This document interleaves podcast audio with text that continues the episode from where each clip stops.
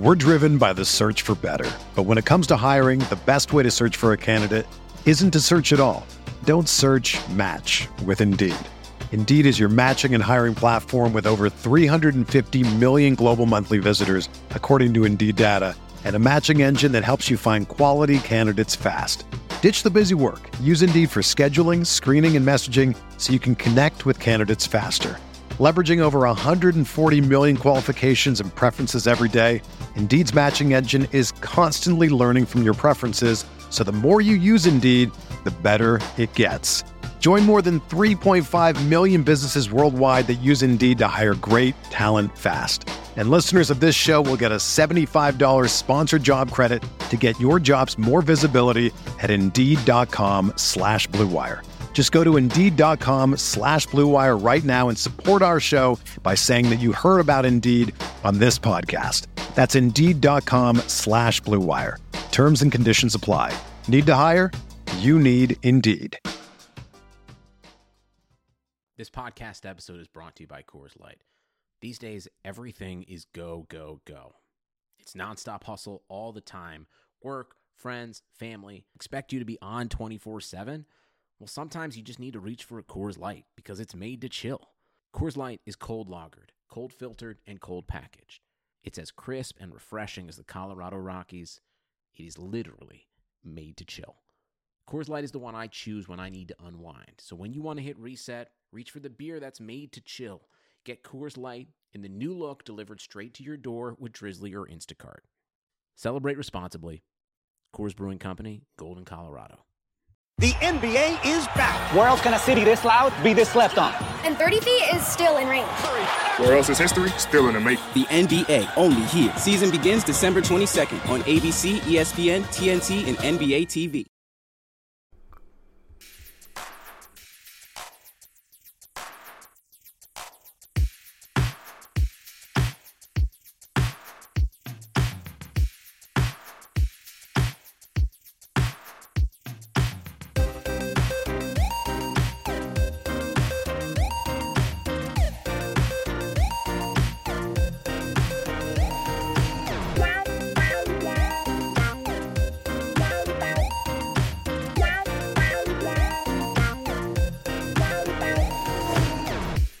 Welcome to the Butting Heads podcast from Rams Talk Radio, now available on Clutch Points. I'm Steve Rebeiro. I'm here with the ultra entertaining Johnny Gomez. Johnny, it was the first week without football since July, or without without NFL football at least. How you doing, man? Uh slightly bummed, man. I, I need some football in my life, but you know, even though that there's no football on, I I'm still amazed because football still remains the most exciting offseason out of any major sport. So there's that. Uh, look, as a fan of the NBA, I think that the first week of July is insanity with all the free agent signings, but I will give the NFL offseason credit that it's longer. Uh, it's more it's more exciting for a longer period of time, but nothing to me beats the first like five days of NBA free agency. It's always chaos, and now like stars are moving around all the time, which is kind of wild. I can I can see that also, but I'm sorry, the draft between the N- NFL and NBA and NFL is way better. I agree with that. I think, um, and it's more, it's more important because the NBA, there there are guys that fall a little bit, and like you can get franchise players outside of the top five, but in the majority of drafts, there's like three or four franchise changing guys, if that. Sometimes there's one, and you get them at number one overall. But NFL, I mean, you could find franchise players in the third round uh, often. I think every year there's guys like that. It's deep. There's so many more positions. It matters more, and now in the NBA too, it's a star driven league, and a lot of times those draft picks are just getting traded for other stars. So, yeah, I, I, I think they're both great. The NFL offseason has grown on me a lot in the last couple years. But we will obviously talk about that, not a, a little bit on this podcast, and then a, a lot more in the coming weeks as free agency is set to kick off at the beginning of March. But before we get into it, guys, don't forget to follow our podcast, like, subscribe, rate, whatever, five stars, wherever you can We're on iTunes, SoundCloud, Stitcher, iHeartRadio, Google Play, Android, Player FM, and Spotify, and iBeatRadio.com, where our show airs Wednesdays, Saturdays, and Sundays at 10 a.m. Pacific Time. And you can also find our podcast feed on ClutchPoints.com. Clutch Points is a great app uh, providing you with NFL and NBA news and anal- analysis and uh, highlights and whatnot. And we are their first team focused podcast and hopefully the first of many. And of course, don't forget to follow, check out the other shows on our feed Rampage Radio and Rams Talk Radio, where I actually just recorded the Rams Talk award shows with Derek Cipala and former Ram Michael Stewart, which was a lot of fun. That'll be coming out later in the week. I believe this will be the first show out. So I definitely recommend you guys checking out that. I know some of you voted. Thank you everyone who voted. Um, and yeah, it was a great show. Um, all right, Johnny, I think we can get into this right now. Let's talk about the first thing we're going to talk about is we mentioned the offseason, and the first thing, the first domino that will fall for all the teams is the franchise tag. Now, the franchise tags can get confusing, but basically, what it is is you get to designate one player, give him a uh, one, sorry, a one. Uh, why am I brain farting right now? You give him a one year deal, and that deal is worth a set amount of money. I'll give you some examples um, for relevant positions for us. Uh, defensive end this year, if you sign your defensive end to a franchise tag, it would be $18.65 million. Defensive tackle would be 15.57, offensive line 15.28, and safety 12 million. So Johnny, I'll just put it to you: the Rams have 29 million dollars in cap space. You expect six, maybe six million of that to go to draft picks, give or take. Do you think the Rams will use a franchise tag, and do you think they should? Uh, there's, in my opinion, there's really no player that's a free agent that really commands a franchise tag. To be honest, uh, I I guess you can make a case for you know maybe one player, and I think you think I think you know who I'm thinking of at the moment. But uh, yeah, I, I really, in my opinion, in 2019, I I wouldn't really use a franchise tag just because there there really is no need. Uh, if they can't sign the players um, in question, then there's probably no reason to apply the tag. And to be honest with you, we don't have a lot of money to spend, so there it, it, it would be better spent, you know, actually trying to bring in players that they could keep around uh, at a much cheaper price. Yeah, it's this year is a weird one for the Rams because um the guys that are coming up, they there's no clear like let's give a franchise tag this guy because a like you said we're we're not really strapped with cash right now. Uh, we have a lot of important players uh, on the books. Most of the team will be back. I think. Uh, let me let me just give for our listeners the notable players that are going to be free agents: Ndamukong Suh, Lamarcus Joyner, Roger Saffold, Dante Fowler, C.J. Anderson, uh, Ethan Westbrook, Dominique Easley, Matt Longacre, Sam Shields, Sean Mannion. Those guys are all unrestricted free agents, and then uh, restricted free agents are Cory Littleton, Troy Hill, Malcolm Brown, Blake Countess. Um, yeah, that's about it. Jojo Natson's free agent too. So when you're looking at the franchise tag, the guys who would get considered – and I'm not saying these are guys we should consider, but just the guys that would be in the ballpark for franchise would be Ndamukong Suh, Lamarcus Joyner, Roger Saffold, and Dante Fowler. And when you get into the logistics of these guys on the franchise tag, to me it seems pretty pretty clear that unless Fowler is commanding a lot more money in the open market than we think he is, and even if he is, I don't think you should sniff his franchise tag which is going to be at over $18 million. Um, I do not think in any world Dante Fowler is going to be worth that much, and that would not give the Rams a lot of salary cap space or wiggle room at all. Um, so I don't think you go with him. Suh, his franchise tag would be more than he made last year. If he stays with the team, it, I think it would be on a less than $14 million or at most just the same amount of money. I don't think they need to tag him. Um, I think if the Rams are willing to pony up 14 million, he would just resign on the dot. I think he had a good time being here, but um, he's a guy that would take a discount. But there's a discount between, or there's a difference between a discount and an insulting offer. And for Ndamukong Suh, we'll see what it comes to, but it's not going to be 15 million dollars. Same thing to me goes for Roger Saffold, who oh, offensive line would be around the same price. I can't really see them giving Saffold the franchise tag because a I don't think he's worth 15 million, and b I think he might be someone that's going to be seeking more than one year on his contract. And quite honestly, I don't think they disrespect him like that. And then Lamarcus Joyner, safety franchise tag is 12 million this year, but because we franchised him last year, it would be more than that, and he's not even worth 12 million. So, yeah, man, those are kind of my thoughts. Um, I, there's just there, there's no logical player to get a franchise tag this year, right? Not, not in my opinion. I, I kind of agree with you on all of them. Uh, Fowler, in in my opinion, is nowhere in the ballpark of 18 million. If, a team wants to go ahead and give him that much money, then by all means, and and I hope the Rams aren't one of those teams considering to pony up that much money. But um, yeah, Suh, I guess would be the only one in my opinion that would be I guess wouldn't be that disappointing if we were that concerned on losing Suh. But to be honest with you, considering he was only paid 14 million last year, there's no reason to give the guy a franchise tag. And I, you know, I, I wouldn't really necessarily want to bring back Suh at 14 million. I wouldn't lose sleep over it, but um, you know, maybe a little bit less I'd be happy with.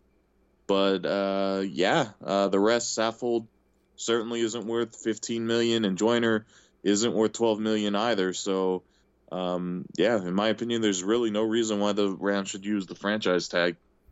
No, the, there's really not. Now we do need to mention this. Um, so Cory Littleton is a restricted free agent. Johnny, I, I kind of forgot to bring this up on the pre-show, but I did add this into a article going live on RamsTalk.net. Should be live by the time you're listening to this podcast. Um, just kind of breaking down some of the this and that with what's the Rams are dealing with cap wise heading into this offseason. Cory Littleton as a restricted free agent. So restricted free agents, the team can match any offer they're given. They have first right to match it, and if not, then the guy goes to whatever team signed him.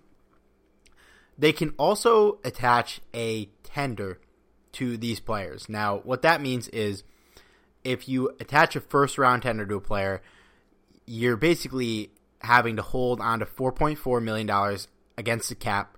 But if a player comes in and signs your guy to an offer sheet, they would get paid, um, or the team could either match or you'd get a first round pick back in return. Now, second round tender, same thing, except the money would be 3.1 million, or the original round or later round they drafted will be 2 million. But Cory Littleton is the only restricted free agent that I could see a pick tender mattering for, and because he was a undrafted player, it wouldn't be the original pick. I think that they probably will tender him at a second round value, and if somebody offers him a crazy contract, then yeah, they get a second round pick back. But I think that would kind of ex- that would kind of eliminate teams from really going after him because I think most teams would rather draft a guy in the second round than pay somebody uh, um, enough money that would make the Rams not want to match him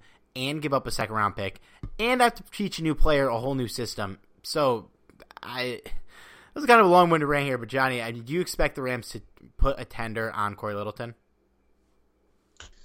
Yeah, I do, just because I, I, I think that that Littleton is uh, is in danger of leaving the team. To be honest, uh, if they don't, so I, I think that it's kind of important that they do because Littleton, while I I think there are certainly uh, better linebackers out there, I, I think in the open market at this point there isn't a whole lot to go by. So Littleton, I could see you know teams really um, trying to draw interest and trying to bring them into the uh, into the market more than you know rather than staying with the Rams. So uh, I, I do think it's important, and I think once they do apply the tender to him, there, like you said, I don't think there's going to be any teams that'd be willing to give up, you know, a second round pick for him. But um, yeah, if if they if they really don't watch it, um, and they you know neglect to put the tender on him, I, I don't expect to see Littleton back next season. Yeah, and the good news is he is restricted, so even if they don't tender him, they can still match the contracts you get. But I think putting the tender would all but ensure they're able to bring him back next year. And um, I think that's the right move. It's a smart move. I think if you don't tender him, somebody might overpay him. That just a team like the Colts or Jets who have a ton of cap space, maybe they just take a chance on him. He was a good player who really had a breakout year in his first year as a starter. Great special teams player at worst. Um, pro bowler in that regard. And yeah, man, I, I think it's uh, I think it would be smart to tender him with a second round tender. You lose three three million in cap space, but at the same time, even though how precious the cap is, that basically ensures you're bringing back a starter at a position of pretty pretty significant need. Um, and the good news about not franchising anybody is we won't have the Le'Veon Bell situation, so that's nice, right? Oh God, Le'Veon Bell, that would bring nightmares to me. And then to add on top of that, the whole Antonio Brown situation. Uh, good luck, Steelers. You're, you're going to need it this offseason. we're we're actually going to talk about Brown a little later, but guys, before we move on, we got a couple Rams news options to talk about here. But before we do, guys, most of us are practically addicted to anything Los Angeles Rams. Well, if you want to learn more about the team's history with a bit of personal touch, check out Jim Hock's book, Hollywood's Team Grit, Glamour, and the 1950s Los Angeles Rams. This book tells the story of the 1950s Rams through the lens of Jim's dad, John, who was an offensive lineman for the team from 1953 to 1957. Check out his son's story of his father and the team he played for in the era of glitz, glamour, and future Hall of Famers. Read about players like Norm Van Brocklin, Elroy, Crazy Legs Hirsch, Tom Fears, and Les Richter in this story spanning the 1950s Rams. You can find Hock's book online at Hollywood's Team and on Twitter Holly, at Hollywood's Team. I mean, guys, if you've already read this book, if you've heard this ad, you bought the book, you loved it, A, let us know. You could email us, you can reach out to us on Twitter, and B, reach out to Hollywood's Team and ask ask Jim Hock any questions or just let him know you enjoyed the book. You can find this book in hardback and electronic form at Amazon and Barnes & Noble. You can also find it through various other booksellers on the internet. Guys, this book is worth any every penny for any Rams fan out there. But It's also just a great story about a person's father and the legacy he left behind. Again, guys, trust me, you won't regret it. Jim Hock's book, Hollywood's Team, Grit, Glamour, and the 1950s Los Angeles Rams. It's well worth your time.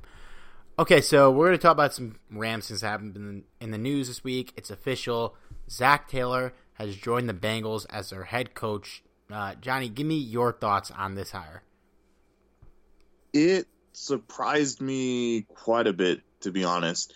Uh, not so much that you know other teams are going to try and get some coaching prospects from the Rams. I mean, it's it's understandable because you know the the Rams are Super Bowl contending team, so uh, anytime you have that kind of you know presence in in uh, in the playoff system, you're gonna draw some interest from the coaching staff.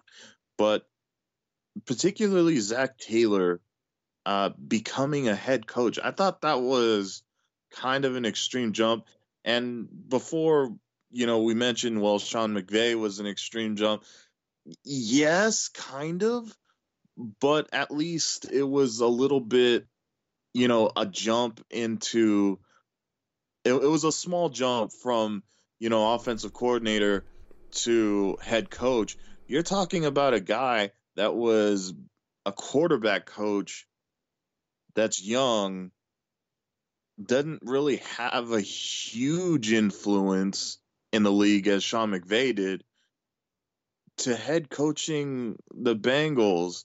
I, I don't know, like not to take anything away from Zac Taylor because you know uh, yeah, he he was the quarterback coach uh, for for the Rams.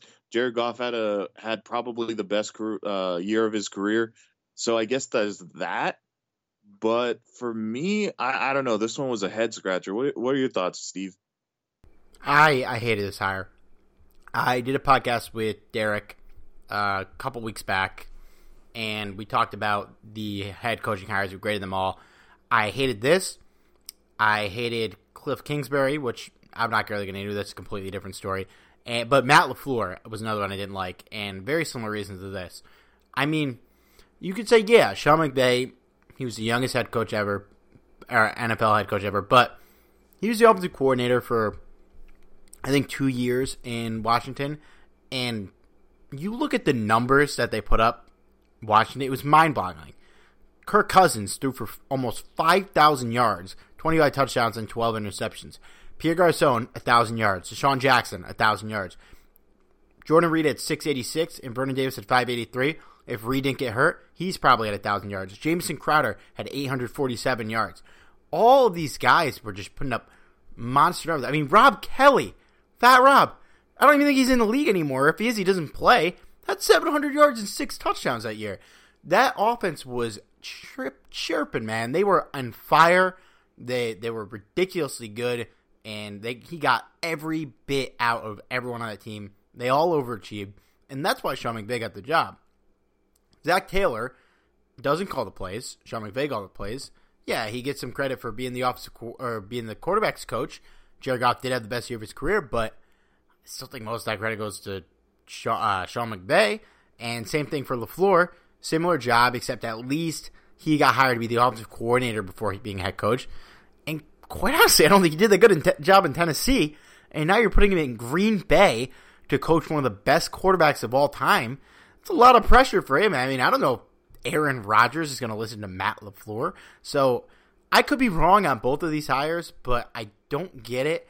I think you're really just trying to catch lightning in a bottle with somebody who knows Sean McVay's system and coach with him and is just young and might be the next Sean McVay, which everybody is chasing.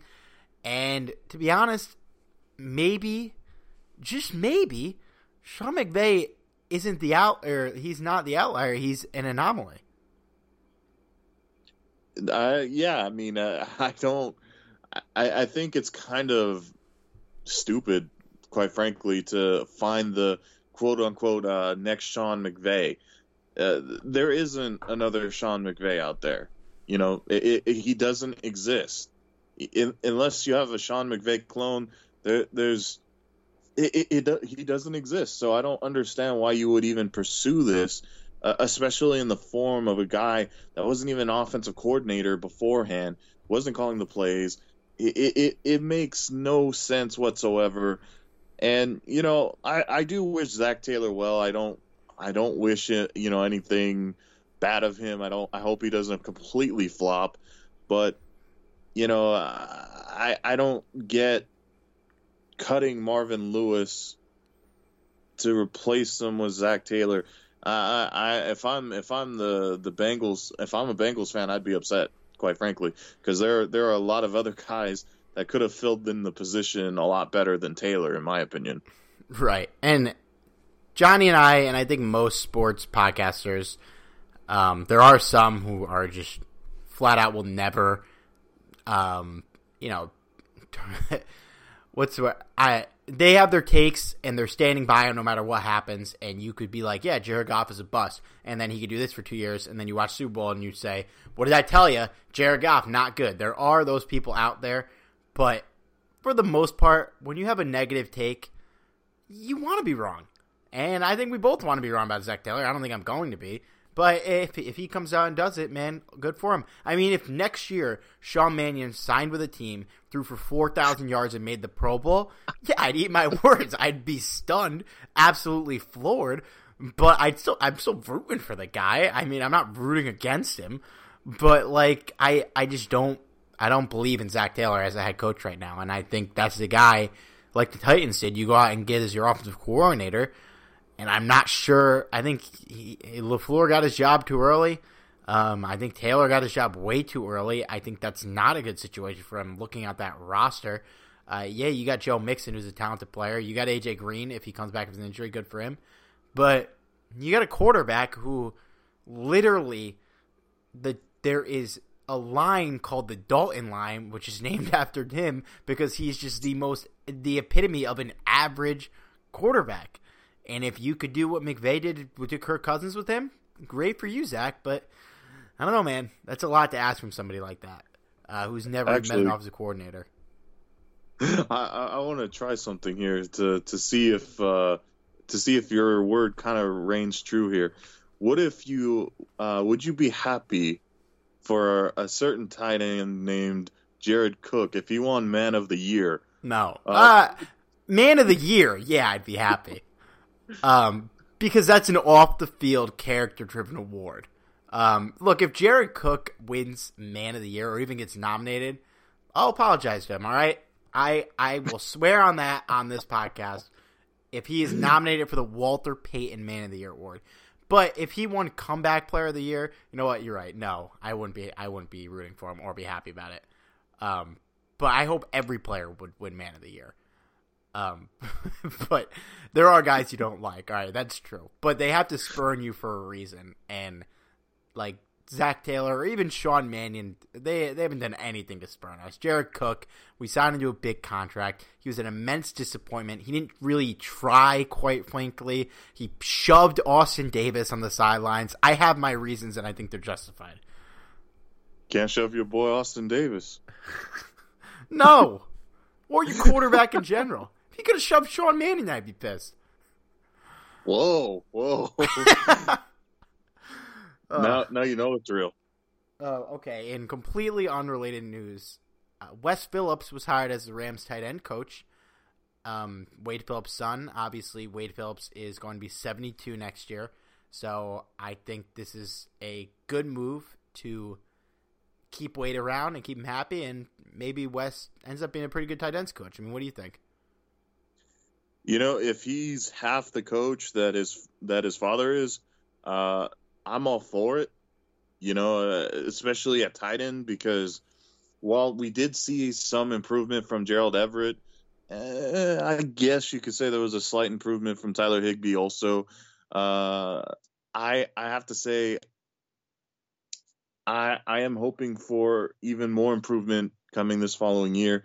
I, I don't know if both of these. Well, I'm pretty sure Everett's going to return. not sure about Higby, uh, unless They'll, they should both be back. Um, contract wise, it would make little to no sense to cut Higbee unless if they could trade him and get something of value. Yeah, but um, I I'd be really surprised if either of those guys were gone. Everett is going to be here. I think we can set that in stone. Yeah, for sure. It it would be extremely odd if the Rams parted ways with Everett for whatever reason. But um, yeah, uh, it, we definitely need the tight ends to step up even more next season. I think the more weapons at Goff's disposal, the better, especially um, because we've seen how effective that Everett could be. And if if uh, you know Wes Phillips is able to uh, you know draw this kind of um, you know tight end core to be something even bigger than it was, then who knows? Maybe we have the next coming of a Phillips coach.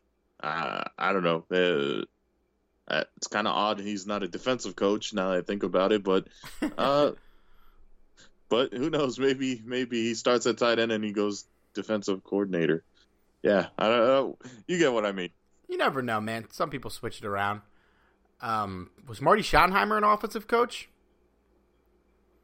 Ooh, that's an interesting. Brian Schottenheimer is basically a defensive coach for the opposing team. Yeah, Marty was was more offensive. That's true.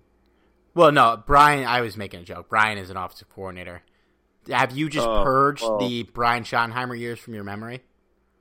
I wouldn't. I'm I wouldn't blame you for it. Steve, Steve, let me let me forget those awful years.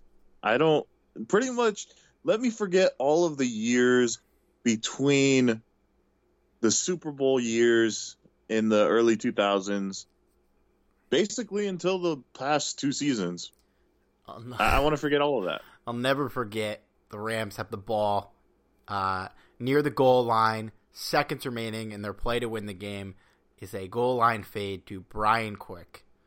And for those of you who were not Rams fans at the time, as you can imagine, it do- did not work. um, Johnny Sam Shields announced he's not retiring, You think he'll be back on the team next year? You know, it wouldn't surprise me if he was back on the team just because we need depth, you know, and basically our options are kind of limited at the moment. Yeah, uh, we have we basically have you know the duo coming back in Talib and Peters, which is great. Uh, unless you know they cut for whatever reason, I don't imagine they would, but I guess that's an option.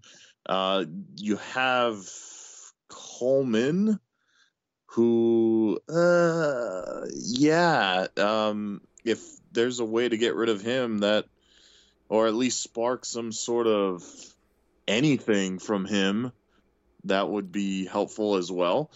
Uh, but after that, you have Troy Hill, who's a free agent. Uh, you know, we could bring him back. Sam Shields is, you know, he, I thought he did pretty well, all things considering, you know, coming back. Uh, I, would I be upset he didn't sign with the Rams again? Not really, but I wouldn't mind it either. Uh, I mean, if you get him for the same cheap contract as this past season, why not? You know, it's always nice to have that veteran presence, especially because I think at some point uh, you're going to see the Rams draft a cornerback. Uh, you know, maybe in the later rounds. Hey, what are your thoughts? Don't forget, he was Johnny Hekker's favorite target this year.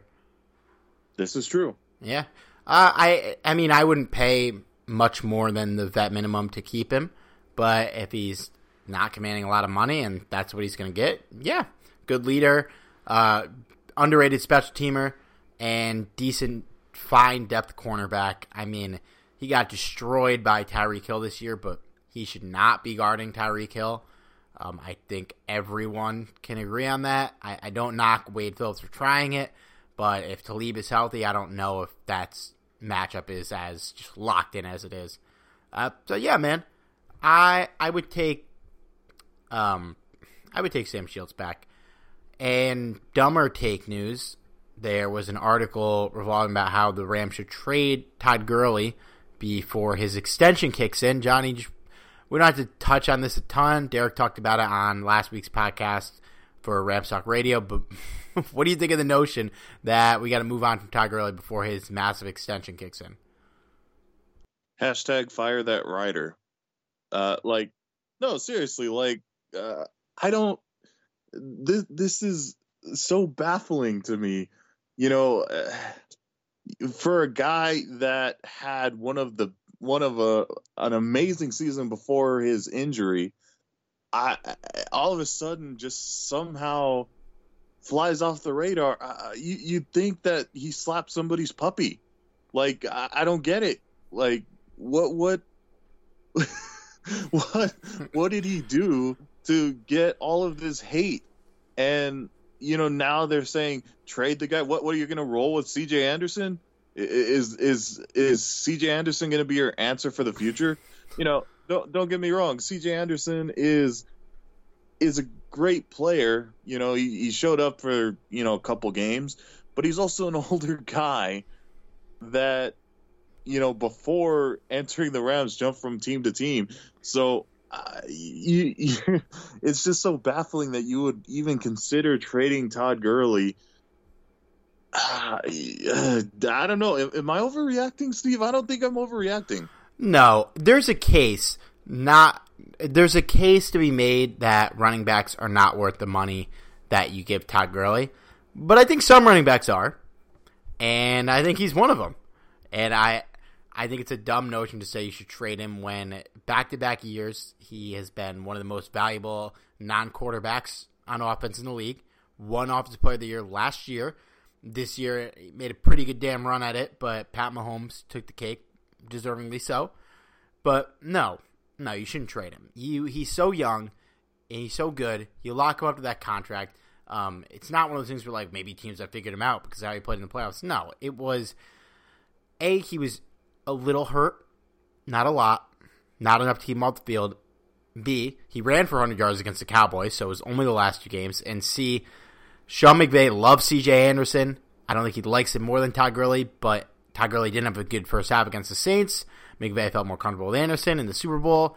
He wanted to get, split the time. He really likes C.J. Anderson. Everyone needs to understand that. What it's, it's not the right move in my opinion, but no, you don't move Todd Gurley. He's he's too good to move, man. And you're you go into the future with a core of Goff, Gurley, Cooks, and Donald, and you're happy with it, man. I think it's as simple as that.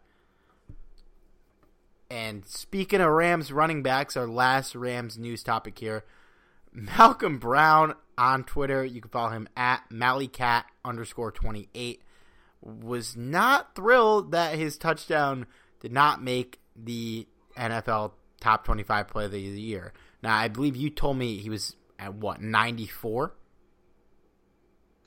That's right. It's actually kind of funny because, like, I don't I, I don't get how you rank these, to be honest, because there were some impressive plays all year long, not just by the Rams, but of course all all over the league.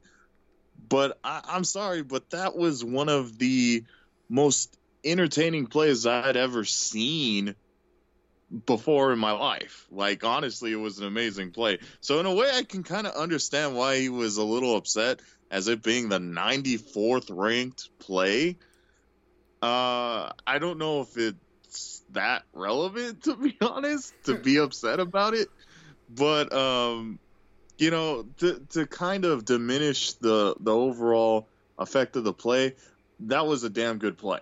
And I, I, will agree that it should be ranked a little bit higher than 94th. Uh, yeah, that that's kind of my take on it. I agree. Ranking plays is kind of like uh, voting on Grammys. Okay, it's completely arbitrary. It's almost entirely opinion based. Now, there's some, you know, things people can agree on. You know, I think people, for the most part, can agree on what's a bad play and what's a bad song. In terms of what's a great play, some people think look at other things differently. And most importantly, popularity matters to a strong degree. Uh, there's a reason why a lot of indie artists don't win the big awards at the Grammys if you don't sell well, you're not going to get nominated. It's not true for TV shows. It's not true for the Emmys. It's not true for the Oscars. It has a little bit of it, but the same thing applies here. Malcolm Brown, unfortunately, is not a popular player. If Todd Gurley had that touchdown, bet your ass it's in the top 50. I'll tell you that. But because it was not him, and because it wasn't, you know, a game-winning play or anything like that, and I think more importantly because we lost the game, that's probably why it was forgotten about a little bit. I think 94 is a bit insane. Uh, maybe not in the top 25, but that was that was one of my favorite Rams plays of the year, man. Yeah, I, um, he did get a little disrespected, and I don't blame him for being mad. I think it's funny. His tweet was funny. He put the Kanye shrug and Kanye quote from when he interrupted Taylor Swift. Uh, so I love him a little bit more today. Uh, I mean, any anytime you you bring up like a Kanye meme, you already know it's gonna be hilarious. But, uh, but I, I, gotta say though, uh, you know, for it being l- ranked so low, let, let's let's talk about something a little bit better. You know what would you know would boost his rankings a little bit? What would? Having a nice haircut at the Golden Ram Barbershop. I agree. Tell me, tell me why. Oh well, you know, I I went to the Golden Ram barbershop. They turned this fluffy, ugly individual into Magic Johnny. That I mean that that's gold in and of itself. It's Golden Ram barbershop. So at the Golden Ram barbershop, this is a guy that has wall to wall memorabilia of the Rams. If you don't like Rams memorabilia, you're probably in the wrong fan base. Uh, but this thing is literally a shrine to the Rams. Uh, and he basically had it ever since they left uh, Los Angeles. Now that they're back, he has even more stuff. Uh, give it, uh, give it a look. You know, stop by uh, in, in Orange County uh, at thirteen seven five five Golden West Street in Westminster, California, nine two six eight three. It's a by appointment only, so make sure you make that appointment. Get your get yourself a nice haircut. Give them a call at 714-894 Rams or 7267. Uh, use promo code Ramstock to know that we sent you. because hey, he he loves listening to uh, to us about Rams football, and he can he can definitely talk uh, Rams football with the best of us. So um, very knowledgeable, not just about the Rams, but about football in general. So uh, get yourself a nice haircut, talk football, look at some nice Rams memorabilia. Absolutely, man. This is worth going to. So, um, again, give him a call 714 894 7267. Love it. And of course, our friend Sal Martinez over there with Golden Ram Barbershop, man. You, you're in the area, you can't go wrong with a haircut from Sal. All right. We, we'll be talking about the Rams a lot during this off season, obviously, but right now, because you know what, man? We're talking about the Rams for basically every single episode of this podcast pretty exclusively. We're to go around the league a little bit, talk about, you know, what's going on in our league. The biggest story today is the day we recorded this podcast. Antonio Brown asked for a trade. Johnny, what do you make of this whole situation and where do you think he ends up? You know, it, it was the writing on the wall was there. It's not a huge surprise. Uh, to me, the biggest surprise was that it took this long for him to demand the trade. But you know, I, I think it's gonna it's gonna basically come down to whether or not the the Steelers will get the value that they want for him, and I, I don't know if they're going to, but I do see like teams gonna be lining up to try and you know make something happen for him.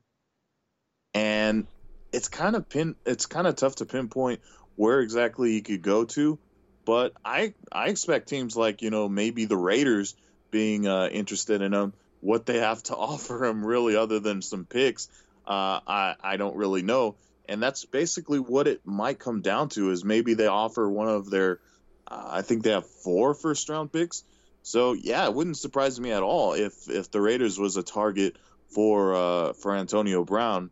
In which case, that's going to make a very happy David uh, uh, Derek Carr. I I'm not sure he's going to net a first round pick. To be completely honest with you, man, um, pulling up his contract now, but he he's got a high number. He's 30 years old. This year he's going to make twenty two million dollars. Next year, eighteen million. Year after that, nineteen million. Um, it's mostly guaranteed. It's not an easy to cut contract, so I think they will ultimately get a second round. They might get a first. They might get a late first, but I think more than likely they end up getting a second rounder for him, uh, just because of that age and that money. And for Pittsburgh, you got a guy who doesn't want to be there, and a team that, quite frankly, they're they're kind of fed up with him. It seems like uh, not everyone in the locker room, but I think Roethlisberger and Tomlin. Uh, another topic for another day on how we feel about those guys. But to me, looking at the draft and looking at cap space, um, you kind of look around the league, and I think the 49ers have the 36th pick, the Raiders have the 35th, the Colts have the 34th. Those three teams, I expect them to make a play at Brown. Um, and I think it would be a smart move for any of those teams to do it. The Colts, I think for them, they have a ton of cap space, and you got T.Y. Hilton in there, but why not bring in another guy? You have one of the best quarterbacks in the league. You have a team that's coming off a hot streak. They're young, they're talented, they're going to be competing in the AFC. You had Brown in that offense, man. It gets a lot scarier, and you you got enough money to bring in him and Bell if you wanted to. I don't think they would. Uh, I'd be surprised if those two guys play together next year, but them will make a lot of sense. The Raiders, I don't. I threw them in there just because the, the, the freaking Raiders, man. Who knows? But timeline wise, I don't know if he makes a, a ton of sense for them, but it, it wouldn't be a shock. Uh, you know, Gruden. And then the 49ers, a team that he has been vocal about wanting to play for. It would make sense for both sides. Uh, he's a target for their quarterback who they paid a ton of money. You get Brown in there for three years. Uh, it's a decently talented receiving corps, but adding a guy like that it elevates it, man. And those, I think, would be the most likely landing spots for Antonio Brown. But a lot of times with the shit, man, you don't know where they end up, and it kind of surprises you where they end up. Moving on, Nick Foles voided his option. He's going to become a free agent. Where do you think Nick Foles plays next year? Whew, that is interesting. Uh you know, I I do think that there's going to be a market for for Foles, but I don't know if it's going to be as big of a market as he's thinking. Uh, and I probably think you know a team like say the Denver Broncos might take a chance on him. I mean, hey, why not? They already uh, tried the Case Keenum experiment. That didn't really have good results, but uh, you know, they they could No, use they could use another quarterback. So um, who knows? Maybe Nick Foles might be the answer for them in Denver. Uh, they could use as much help as they can get. Honestly, Yeah, well, here, looking down the list of teams, all right, these teams probably could use a quarterback. Jacksonville, uh, not a ton of cap space. Not sure if they could afford afford but I think they would make it work if they pegged him as their guy. Uh, looking at the Dolphins, I don't see it. I don't see him going to Miami. I don't think they want a stopgap guy. I think they want to bring in a young quarterback. Uh, to me, they seem like the most likely team to draft a quarterback. Washington, 17 million in cap space, not a ton, but it would make sense for them to bring in Foles on a one-year deal. Uh, given that they don't expect Alex Smith back next season, wouldn't surprise me again with them too if they want to bring in a younger quarterback. But I don't know, they're a very odd franchise, and uh, bringing in Foles for them wouldn't surprise me. Carolina, if Cam Newton's actually out for the whole season, that would make sense. Just a one-year stopgap guy. Um, Foles is more than capable in that regard. Uh, the Giants, I don't, I don't see the Giants. Um, a, because he won a Super Bowl for the Eagles, and B, they definitely seem like a team that's gonna draft a young quarterback and just stick with Eli. If not, um, Broncos, I think you nailed it. That's probably the most likely landing spot. Uh, Cardinals, no, they're going with Rosen. Um, and yeah, that's that's about it to be honest. Uh, the Raiders, like maybe, but I, I doubt it. I think Denver is makes the most sense for both sides. Even if they draft a quarterback, let him sit behind Foles for a year to develop. I don't know what kind of deal Foles is going to be looking for. I think if he could go grab twenty million dollars from Denver this year, he'll be more than happy to do it. But I don't know. I don't really see him getting a long. I don't see him getting the money and the years. Um, I think he's got to choose which one is more valuable to him. But eh, he's gonna be an interesting guy to watch, man. And I know I knocked Foles in this podcast, but uh, we'll see. We'll see what he does outside of Philadelphia because historically it has not been great. well, he does have a ring there. He's got his fucking Super Bowl MVP, man. Uh, Yeah, so uh, with Foles, I- I'm I'm gonna be surprised if he gets if he gets a lot of money. Also, that that was kind of one of the things too. Yeah, I, I'm not sure if he's worth that much, but you know, this is a quarterback driven league, so anything's possible, I suppose. Right. And yeah, teams got to get their quarterbacks. Um, obviously, big news coming out this week. Uh, touch your subject. Obviously, Kareem Hunt signed with the Cleveland Browns, uh, one year, one million dollar deal. I will start on this. Look, I think I made a huge uh, mistake. It's inexcusable, but somebody was going to sign him, and whether that's right or wrong, uh, I'll let you guys be the judge. I he's gonna get suspended. I don't know how long. Honestly, probably won't be long enough. But he was gonna be on a roster next year, and when you're a general manager, you know somebody's gonna sign him. If you don't do your jobs to the best you can do, then you're gonna lose your job. It's as simple as that. That's what kind of business is. That's why all these guys, um, whether no matter what they did, they're all they're always gonna get a second chance. Um, I believe in second chances personally. I Hunt, he's got to do the time. Uh, I hope they give him a suspension worthy of the punishment, and I don't honestly know what that would be, but he was going to play this year, and uh, I can't knock somebody as a general manager for doing something that somebody else would have done to keep your job because it's a cutthroat business.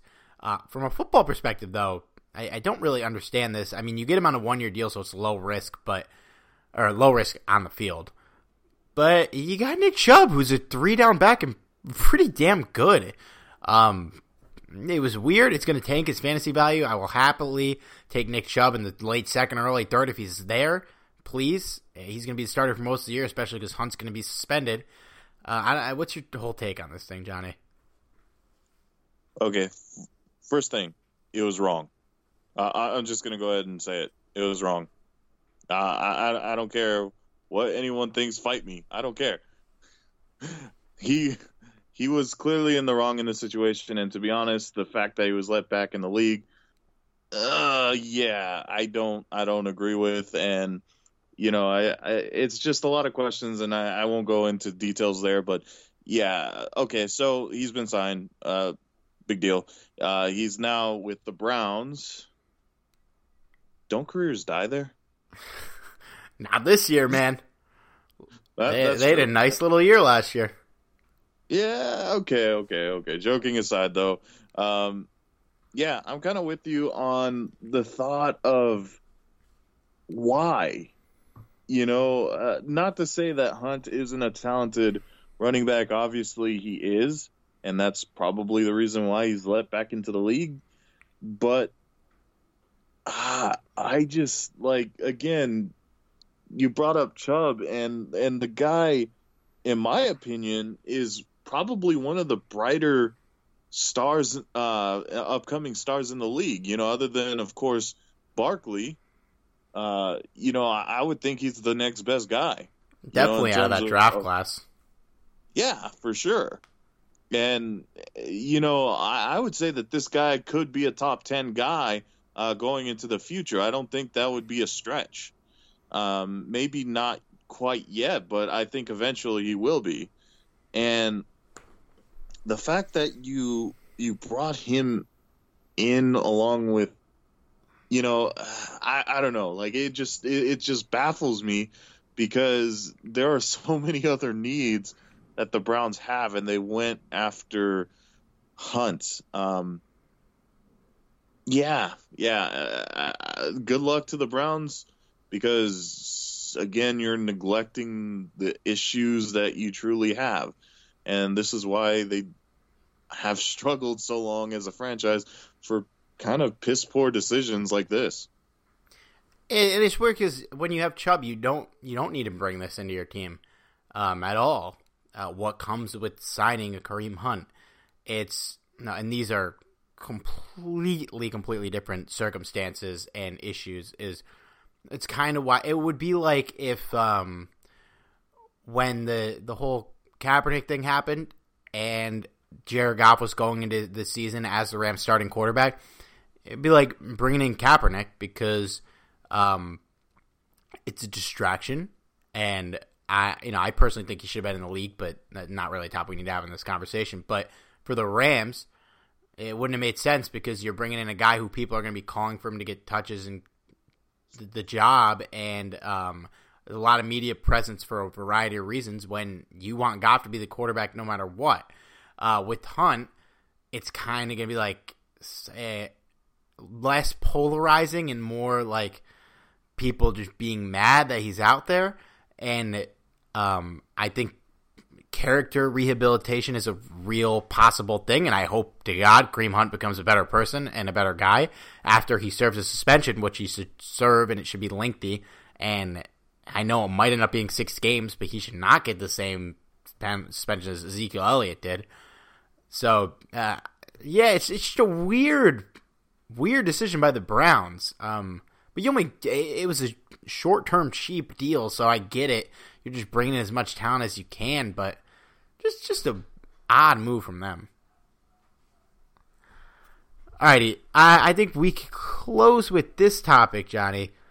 Luis Perez, Rams preseason legend, uh, despite not really playing because we had to give Sean Mannion uh, snaps and under center, lit up the Americ the Alliance of American Football, a new league that started this weekend. Uh, 252 yards, no touchdowns, but took a 26 to nothing victory over the Memphis Express, led by Christian Hackenberg and Zac Stacy, our boy, the Stace God. Uh, the loss was so bad that the Memphis Express signed Jamarcus Russell after the game. Uh, the reason I'm bringing up all this nonsense is this league beat out the NBA in Saturday night ratings. Uh, something that's definitely not going to be sustainable. But if they could even keep, I don't know, half or three quarters of what the ratings were, this league might succeed. Uh, what are your thoughts on Perez and just this whole thing as a as a whole? Well, Perez was someone I, I wished we would have saw a lot more of uh, during the preseason. I think that's something pretty much everyone was hoping to see more of, uh, especially because you had guys like Mannion out there that wasn't producing much of anything. Uh, so, yeah, the fact that he, you know, albeit it is it is kind of a league filled with basically NFL rejects.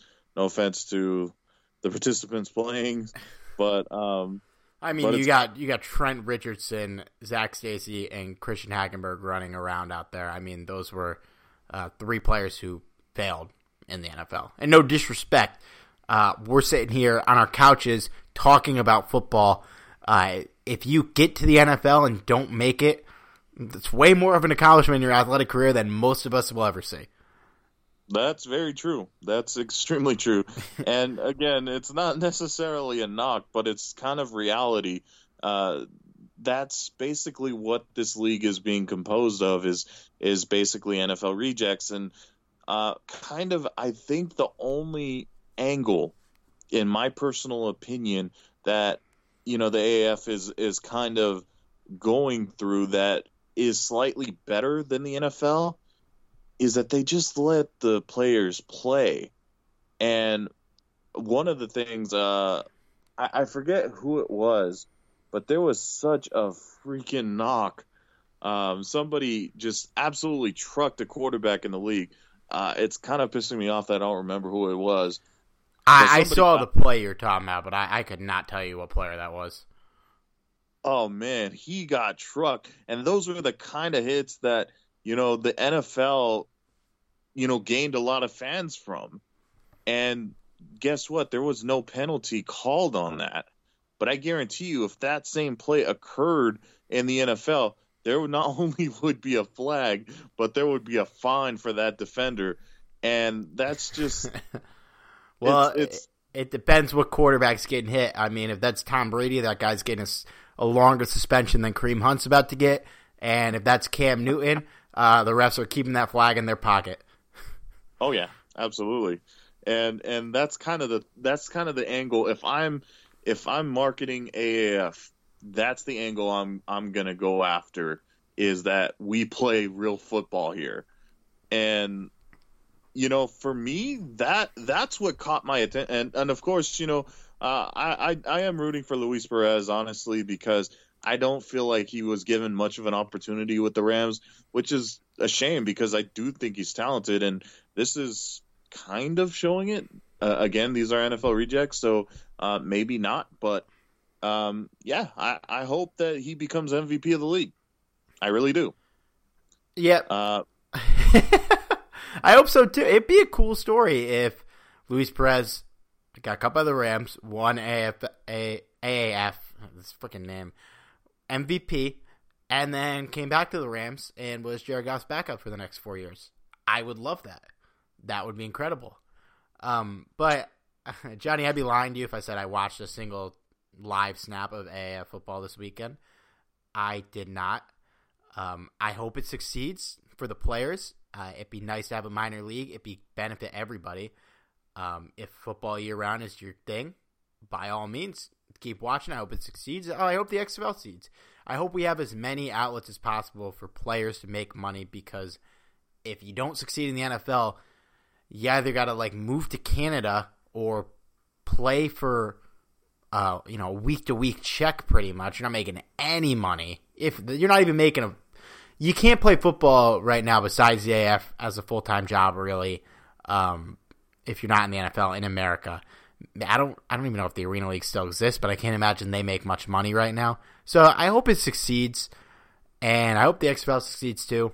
But personally, I will not be watching because I, I the NFL sucks up so much of my time for six months, I'd say, because you prep in July and you got the playoffs. So yeah, it's six or seven months I I'm gonna enjoy these months off. I'm gonna enjoy my Sundays of not watching football for a little bit. Um, you know, I I have a lot of people in my life I need to hang out with and talk to, and I can't be doing that if I'm spending 12 straight months just breathing in football while working a full time job. So I think if TV shows ran every week of the year, um, you wouldn't enjoy them as much as if they ran months of the year, like most do. Um, I like professional wrestling, but I can't watch five hours of programming every week because it gets old. Uh, I wish they took a break, maybe had a little off season, but I don't know. Are you are you gonna? How hard are you gonna follow this? Also, their website sucks, and I'm calling them out right now. I tried to look at a box score from one of these games. Literally, the box score page is just a screenshotted photo of the quarter scores and the final score, and then another screenshotted photo from a different website of the team stats, which is basically like an interface that looks clickable, and you should be able to click on each team's box scores and see their stats, but you can't because it's a fucking screenshot. And I can't believe that this league has a TV deal, but can't afford a developer to build a box score system on a website for a professional sports league. That's it. That's my rant. This has been a rant by Steve Rebeiro. um, you know, I I wasn't planning on watching this league. I thought, okay, here comes another league that's gonna just outright fail, and and you know, to be honest, I was kind of expecting the same for the XFL, but I got to admit, I really enjoyed seeing a quarterback just get the shit beaten out of him. Because God, the NFL you I, I can't stress enough how frustrating it is when you have a beast of a player like Aaron Donald and he gets flagged for breathing on a quarterback. So, like for me, as a d- defender at heart, I played, you know, a defensive line in in uh, in high school. So for me, uh, I love seeing this kinds of hits. It, I mean, it, it's kind of adrenaline induce, inducing I love that fact. And for that reason alone, I'm going to at least make an effort to watch a couple of games. And if it turns out to be how I think it's going to turn out to be, then, well, nothing lost, really. I just go back to watching the Lakers lose. Um, yeah. Sixers whooped that ass on Sunday, by the way. you know, uh, you don't Trust see the process. Right now you don't see this right now, Steve, but I'm actually putting up a finger. Can you guess which one it is? uh, hey man, uh, Pinky. Out of respect for the Sixers. Oh yeah, yeah. That that that's uh, you you know I'm holding up three fingers. Let's let's put it that way. And I want you to read between the lines. Can you guess which one it is now? nope, not guessing. Yeah, Lakers suck. I'm just just gonna say it. I, I love my Lakers. I have I am a diehard Laker fan, but LeBron isn't Kobe. Oh my god! Get the fuck out of here! Do not bring that take on my podcast. LeBron isn't Kobe. Jesus Christ, dude! what did Kobe do when he had a bad team? He got knocked out in the first round. Uh, yeah, yeah. Um, and demanded so, a trade. No offense to any of my Lakers fans. People conveniently forget about the fact that Kobe Bryant literally requested a trade for the offseason after he forced Shaq out of town and wouldn't play uh, wanted out of town. There was a deal in place to go to the Pistons and something fell apart at the last minute and then they they mended the fences and he came back and became a legend. He's not better than LeBron. He's probably one of the 10 best players of all time, but he's not better than LeBron. Maybe right now he eh, no, he's not better than LeBron. I'm not I'm not fielding this argument. I'm just saying, more rings. Oh my fucking god. Robert Horry's better. Oh god. You didn't More rings. More rings. this is true. This like, is true. Like LeBron wouldn't have three-peated if he was on Shaq's team for those first couple years. Uh, I maybe, maybe, but uh, point being is uh, he ain't he ain't the Mamba. Mamma mia. That's all I gotta say. wow, this, uh, this went into like a completely different realm here. I look. You can find me on Twitter at Steve Rebeiro. Come at me with your Kobe is better than LeBron takes because you're just wrong, guys. Better Laker? Yeah, I'm sure he's gonna be a better Laker than Brown was. You got LeBron at 34 years old, but the peak of their powers is not close. Kobe was great, and not even trying to disrespect him. One of the best players of all time, maybe the best player of his era, along with uh, Timmy Duncan but not better than LeBron. Uh, and the MV, you count the MVPs. Um, that's all you got to do, man.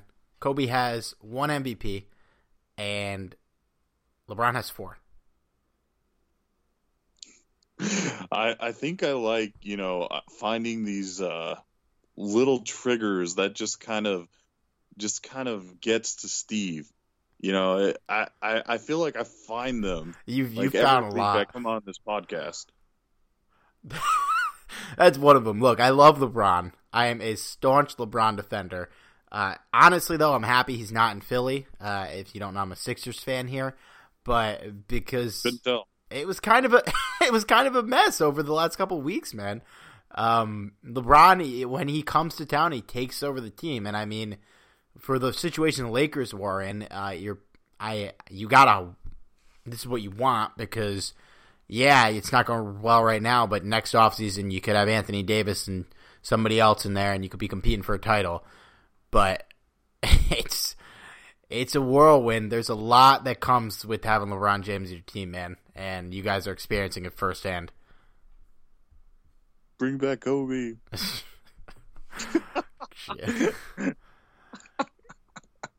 uh, Kobe. Kobe, Kobe.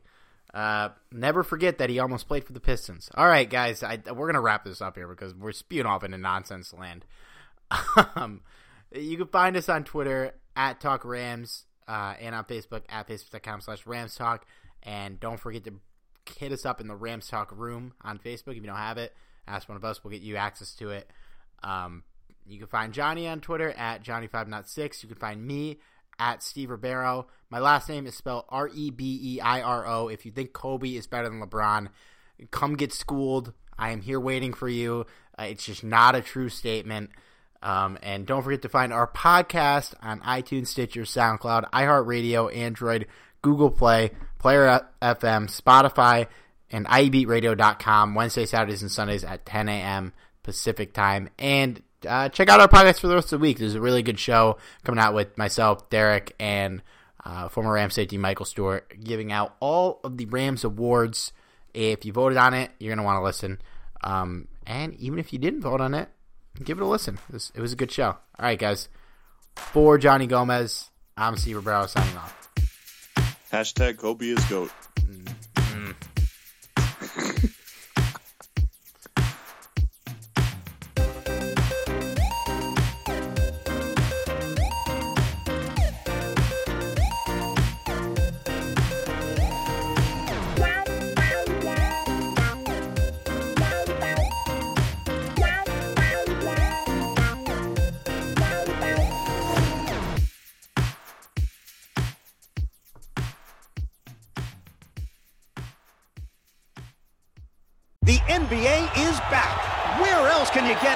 Type of drama. Where else does history hang from the rafters? Jaylen Brown throws it down. Where else is your own city home to your biggest rival? The battle of the lane is real, people. And 30 feet is still in range. Hurry, action. Where else can a city this loud be this slept on?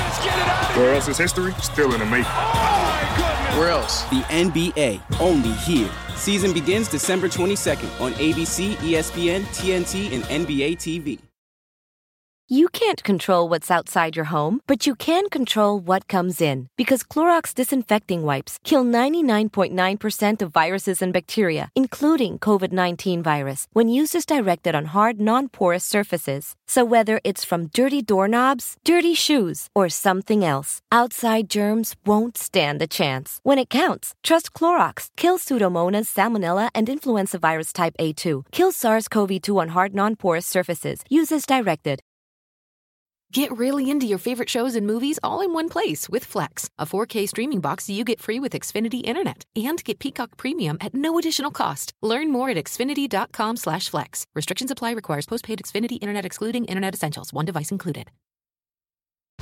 Whether you're a world class athlete or a podcaster like me, we all understand the importance of mental and physical well being and proper recovery for top notch performance.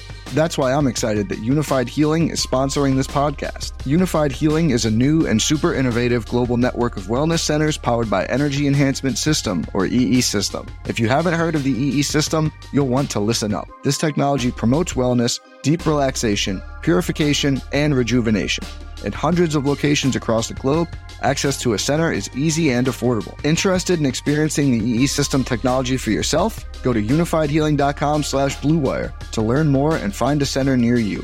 That's U-N-I-F-Y-D healing.com slash bluewire. No material or testimonials on the Unifyd Healing website are intended to be viewed as medical advice or a substitute for professional medical advice, diagnosis, or treatment. Always seek the advice of your physician or other qualified healthcare provider with any questions you may have regarding a medical condition or treatment and before undertaking a new healthcare regimen, including EE system.